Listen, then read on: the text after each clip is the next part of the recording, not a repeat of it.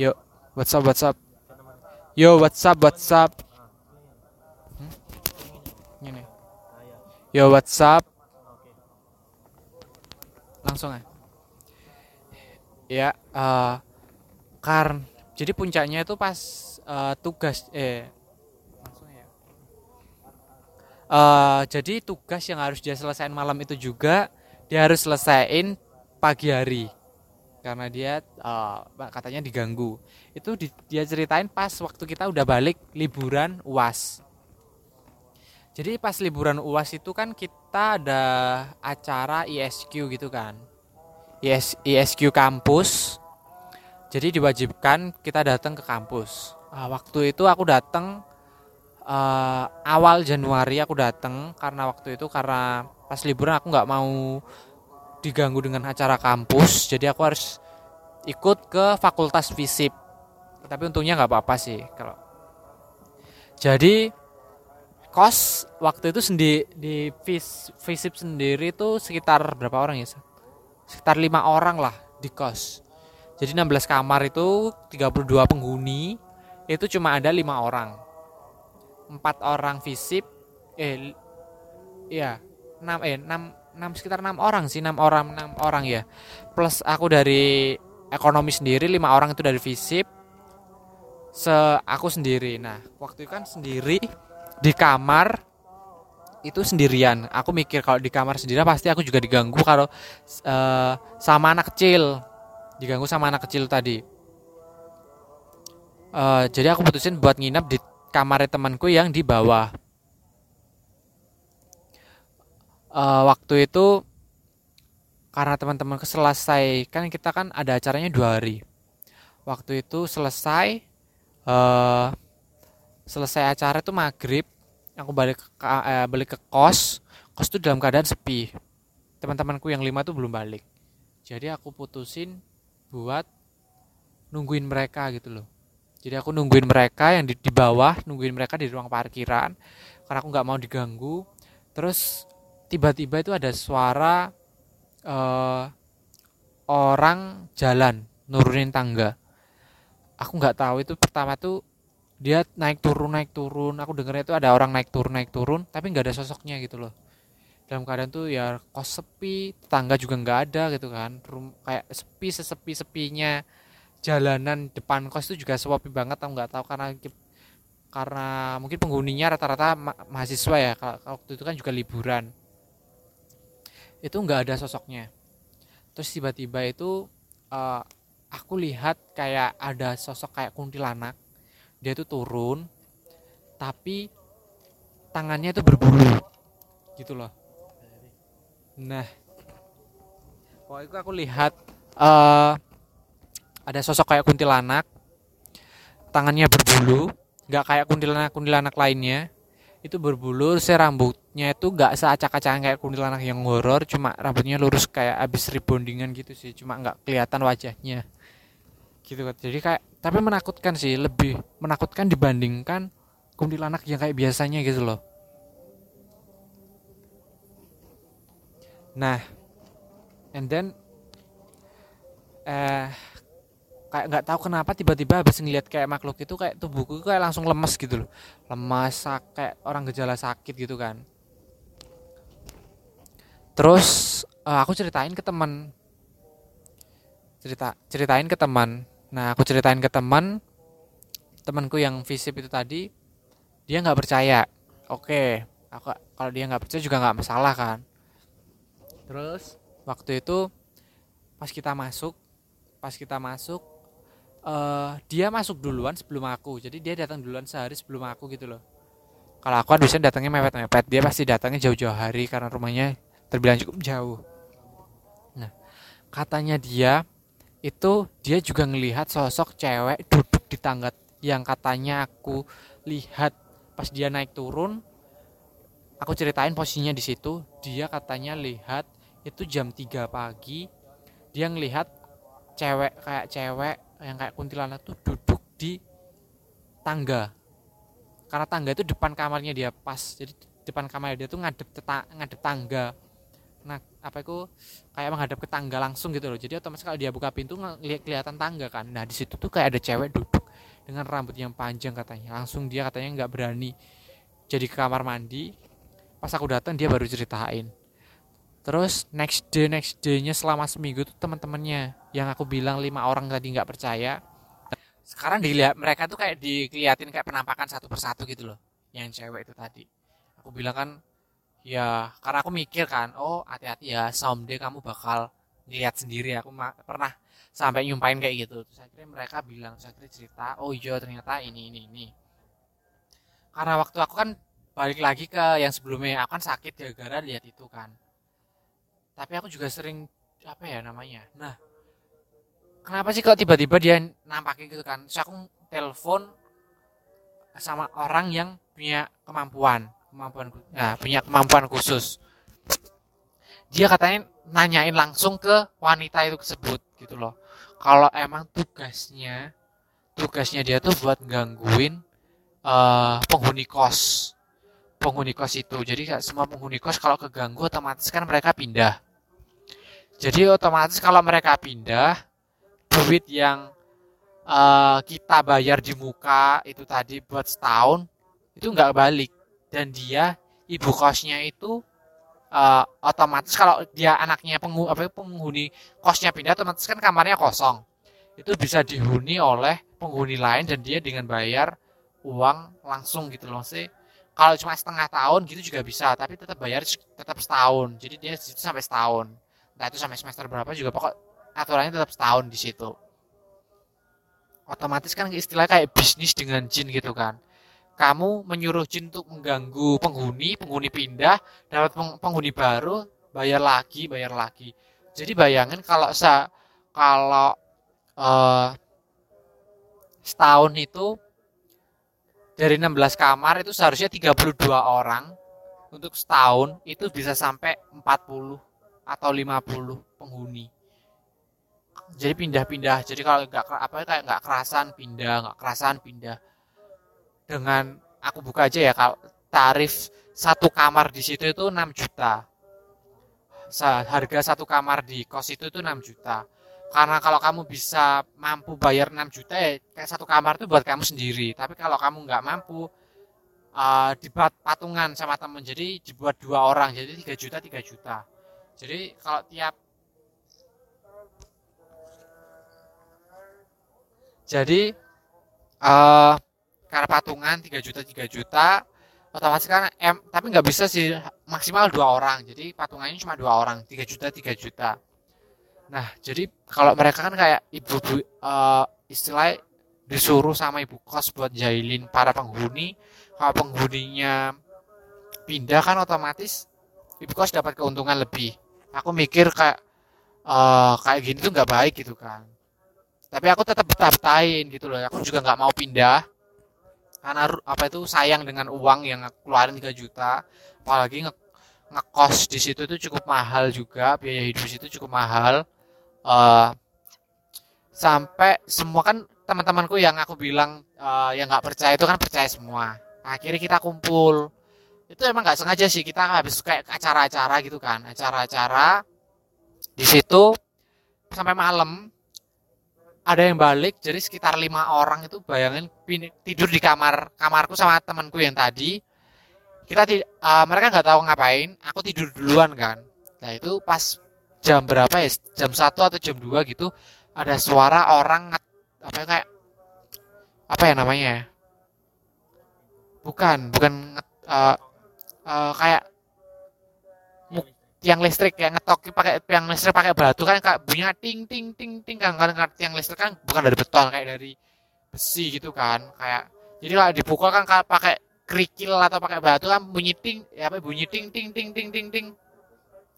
Nah biasanya itu uh, kalau ada suara bunyi-bunyiin kayak gitu kentongan atau tiang listrik dibunyiin itu tuh uh, ada ada orang meninggal kalau itu ada maling gitu kan. Karena itu jam satu juga nggak mungkin ada ma apa itu ada orang meninggal aku juga mikir sih waktu itu karena sepi kan. Teman-teman kayak apa nih ting ting ting kayak gitu kan. Aku dengar ada anak-anak bilang tuh orang yang meninggal orang meninggal kan gitu ada maling. Tapi kalau orang meninggal tuh rata-rata kayak pentongannya apa pentongannya itu loh pos kampling gitu loh yang dari bambu biasanya itu orang meninggal. Nah biasanya kalau ting-tingnya itu kan kayak mukul tiang listrik itu biasanya di depan kos. Di depan kos itu ada tiang listrik juga. Jadi jarak sekitar berapa ya? Sekitar 50 meter itu ada tiang listrik lagi gitu loh. Nah itu yang di belakang ya dekatnya kebun kalau dibilang kayak tanah kosong yang rimbun banget dengan tanaman-tanaman. Tanamannya cukup tinggi sekitar satu meter. Kayak apa ya alang-alang gitulah. Arahnya dari situ. Terus waduh sih anakku aduh siapa ya aku ya sing apa itu mukulin di situ gitu kan?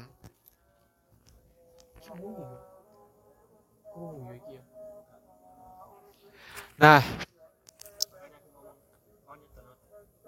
Nah nah karena waktu uh, waktu itu kan jam satu malam. Waktu jam satu malam uh, saya kira kan aku tiba-tiba bangun sama teman-teman akhirnya kita cek. Karena itu kan lokasinya di belakang kos. Di belakang kos kita cek ternyata suara itu tetap bunyi suara tetap bunyi sampai kita lihat uh, kita lihat langsung jadi kita langsung lihat ada batu yang mukul-mukul di tiang listrik tapi nggak ada yang mukul nggak ada orangnya cuma ada batunya doang yang ditatapin di tiang listrik Nah temanku yang tadi itu uh, langsung teriak Astagfirullahaladzim. Nah lang itu tadi kayak seront, apa serontak gitu loh. Semua tuh langsung bilang kayak gitu langsung tiba-tiba batunya itu yang tadinya mukul-mukul gitu kayak orang dipukul-pukul gitu tiba-tiba langsung jatuh kan. Langsung kita langsung tadi itu lima orang itu langsung masuk kamar semua. Jadi langsung jadi kita tidur waktu malam itu tadi itu tidur tuh kayak pindang gitu loh yang kasur cuma dua dibuat lima orang yang kasurnya itu juga enggak apa ya enggak panjang-panjang banget lah ya sekitar satu setengah meter juga enggak oh, satu koma delapan enggak sampai dua meter kok kasur itu.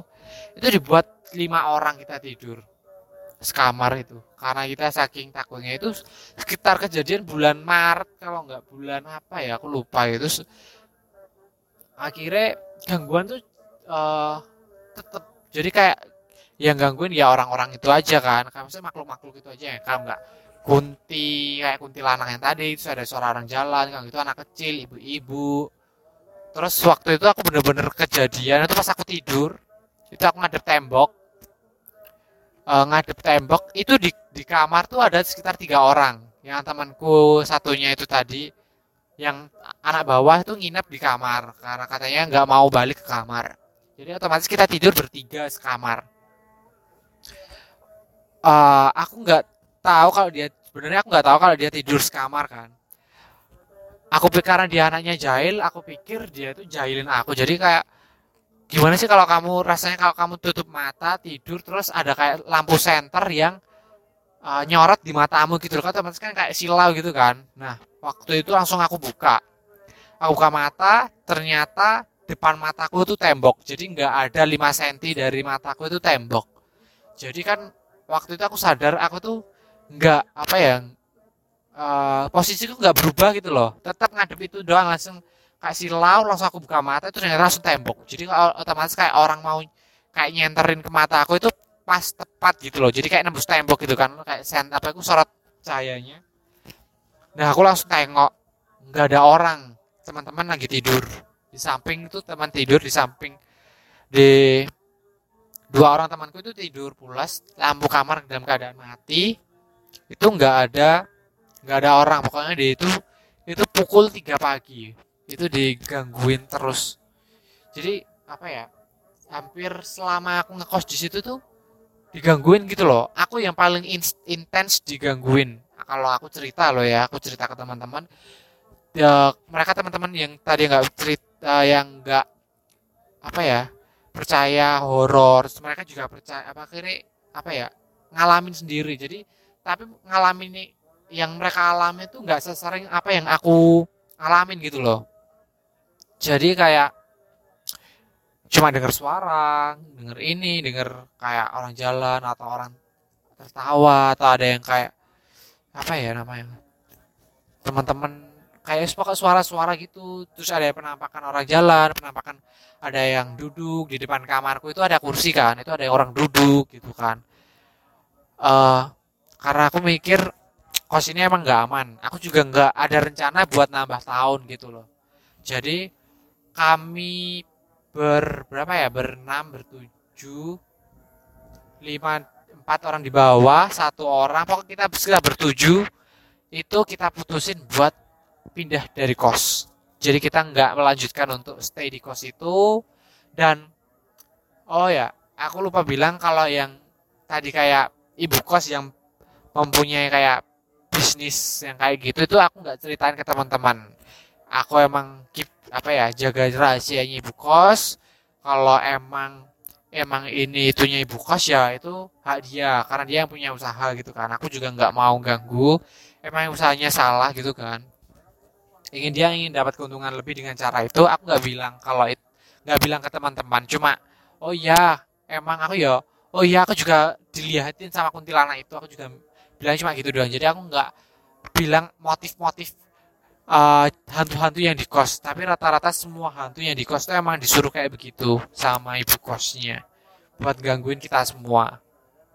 Aku juga nggak bilang makanya aku putusin aku untuk per, apa itu orang pertama yang aku usulin kalau mending kita pindah kos gitu kan. Mending kita pindah kos nggak usah ngekos lagi di sini. Kita cari yang benar-benar lebih dekat sama kampus gitu loh. Soalnya aku kampus sekitar masih sekitar lima menitan lebih lah lima menit enam menit itu kan. Kalau jalan itu sekitar hampir setengah jam. Kalau naik sepeda motor mungkin lima menit.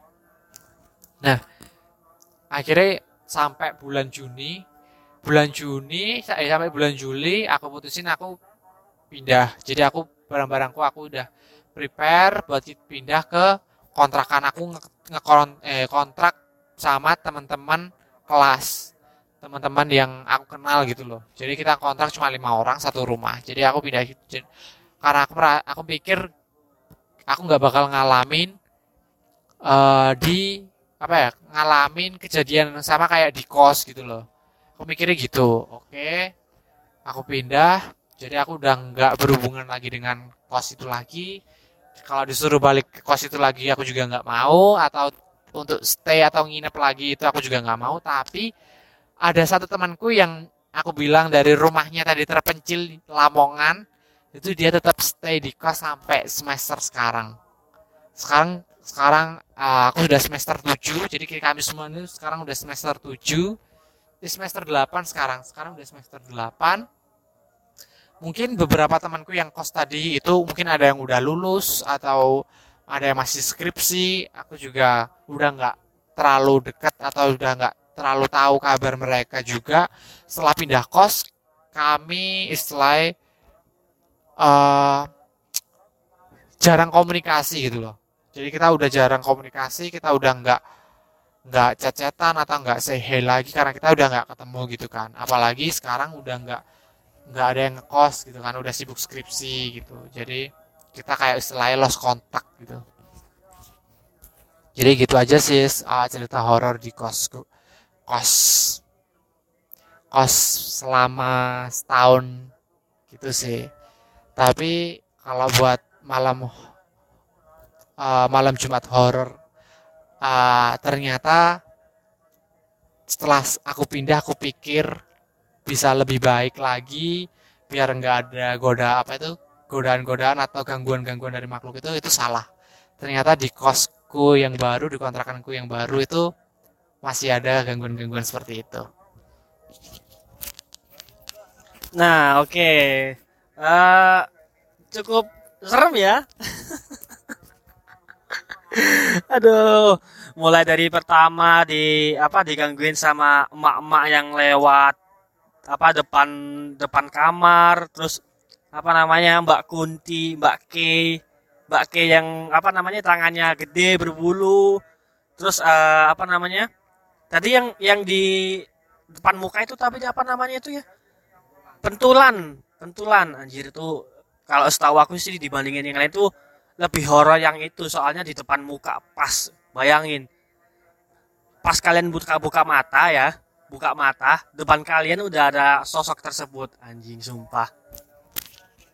Iya sih kak. Itu kan uh, sebenarnya kayak hantu yang itu tuh aku juga shock banget karena aku sendiri tuh takut banget yang namanya pentulan. Karena kalau lihat uh, jaran kepang kalau ada acara-acara gitu tuh aku paling nggak suka kalau lihat yang waktu kayak topengnya tuh keluar yang warna merah itu loh. Itu paling menakutkan sih menurutku.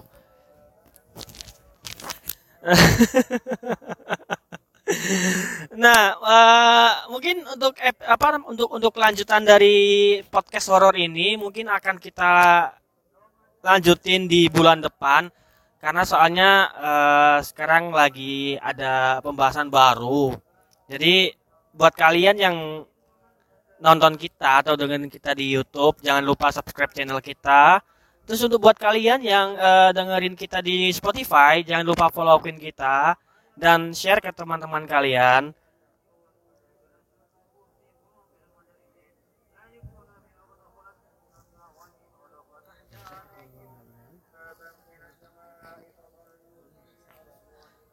Dan jangan lupa pula untuk komen di kolom bawah, kolom dan dan jangan lupa uh, komen di kolom komentar dan ceritakan cerita-cerita horor kalian. Oke, sekian untuk podcast kali ini. Uh, sampai jumpa di podcast selanjutnya. Uh, gua Rian dengan didampingi narasumber kita Mas Di. See you later. See you in the podcast. Bye bye. See you in the next podcast. Bye bye.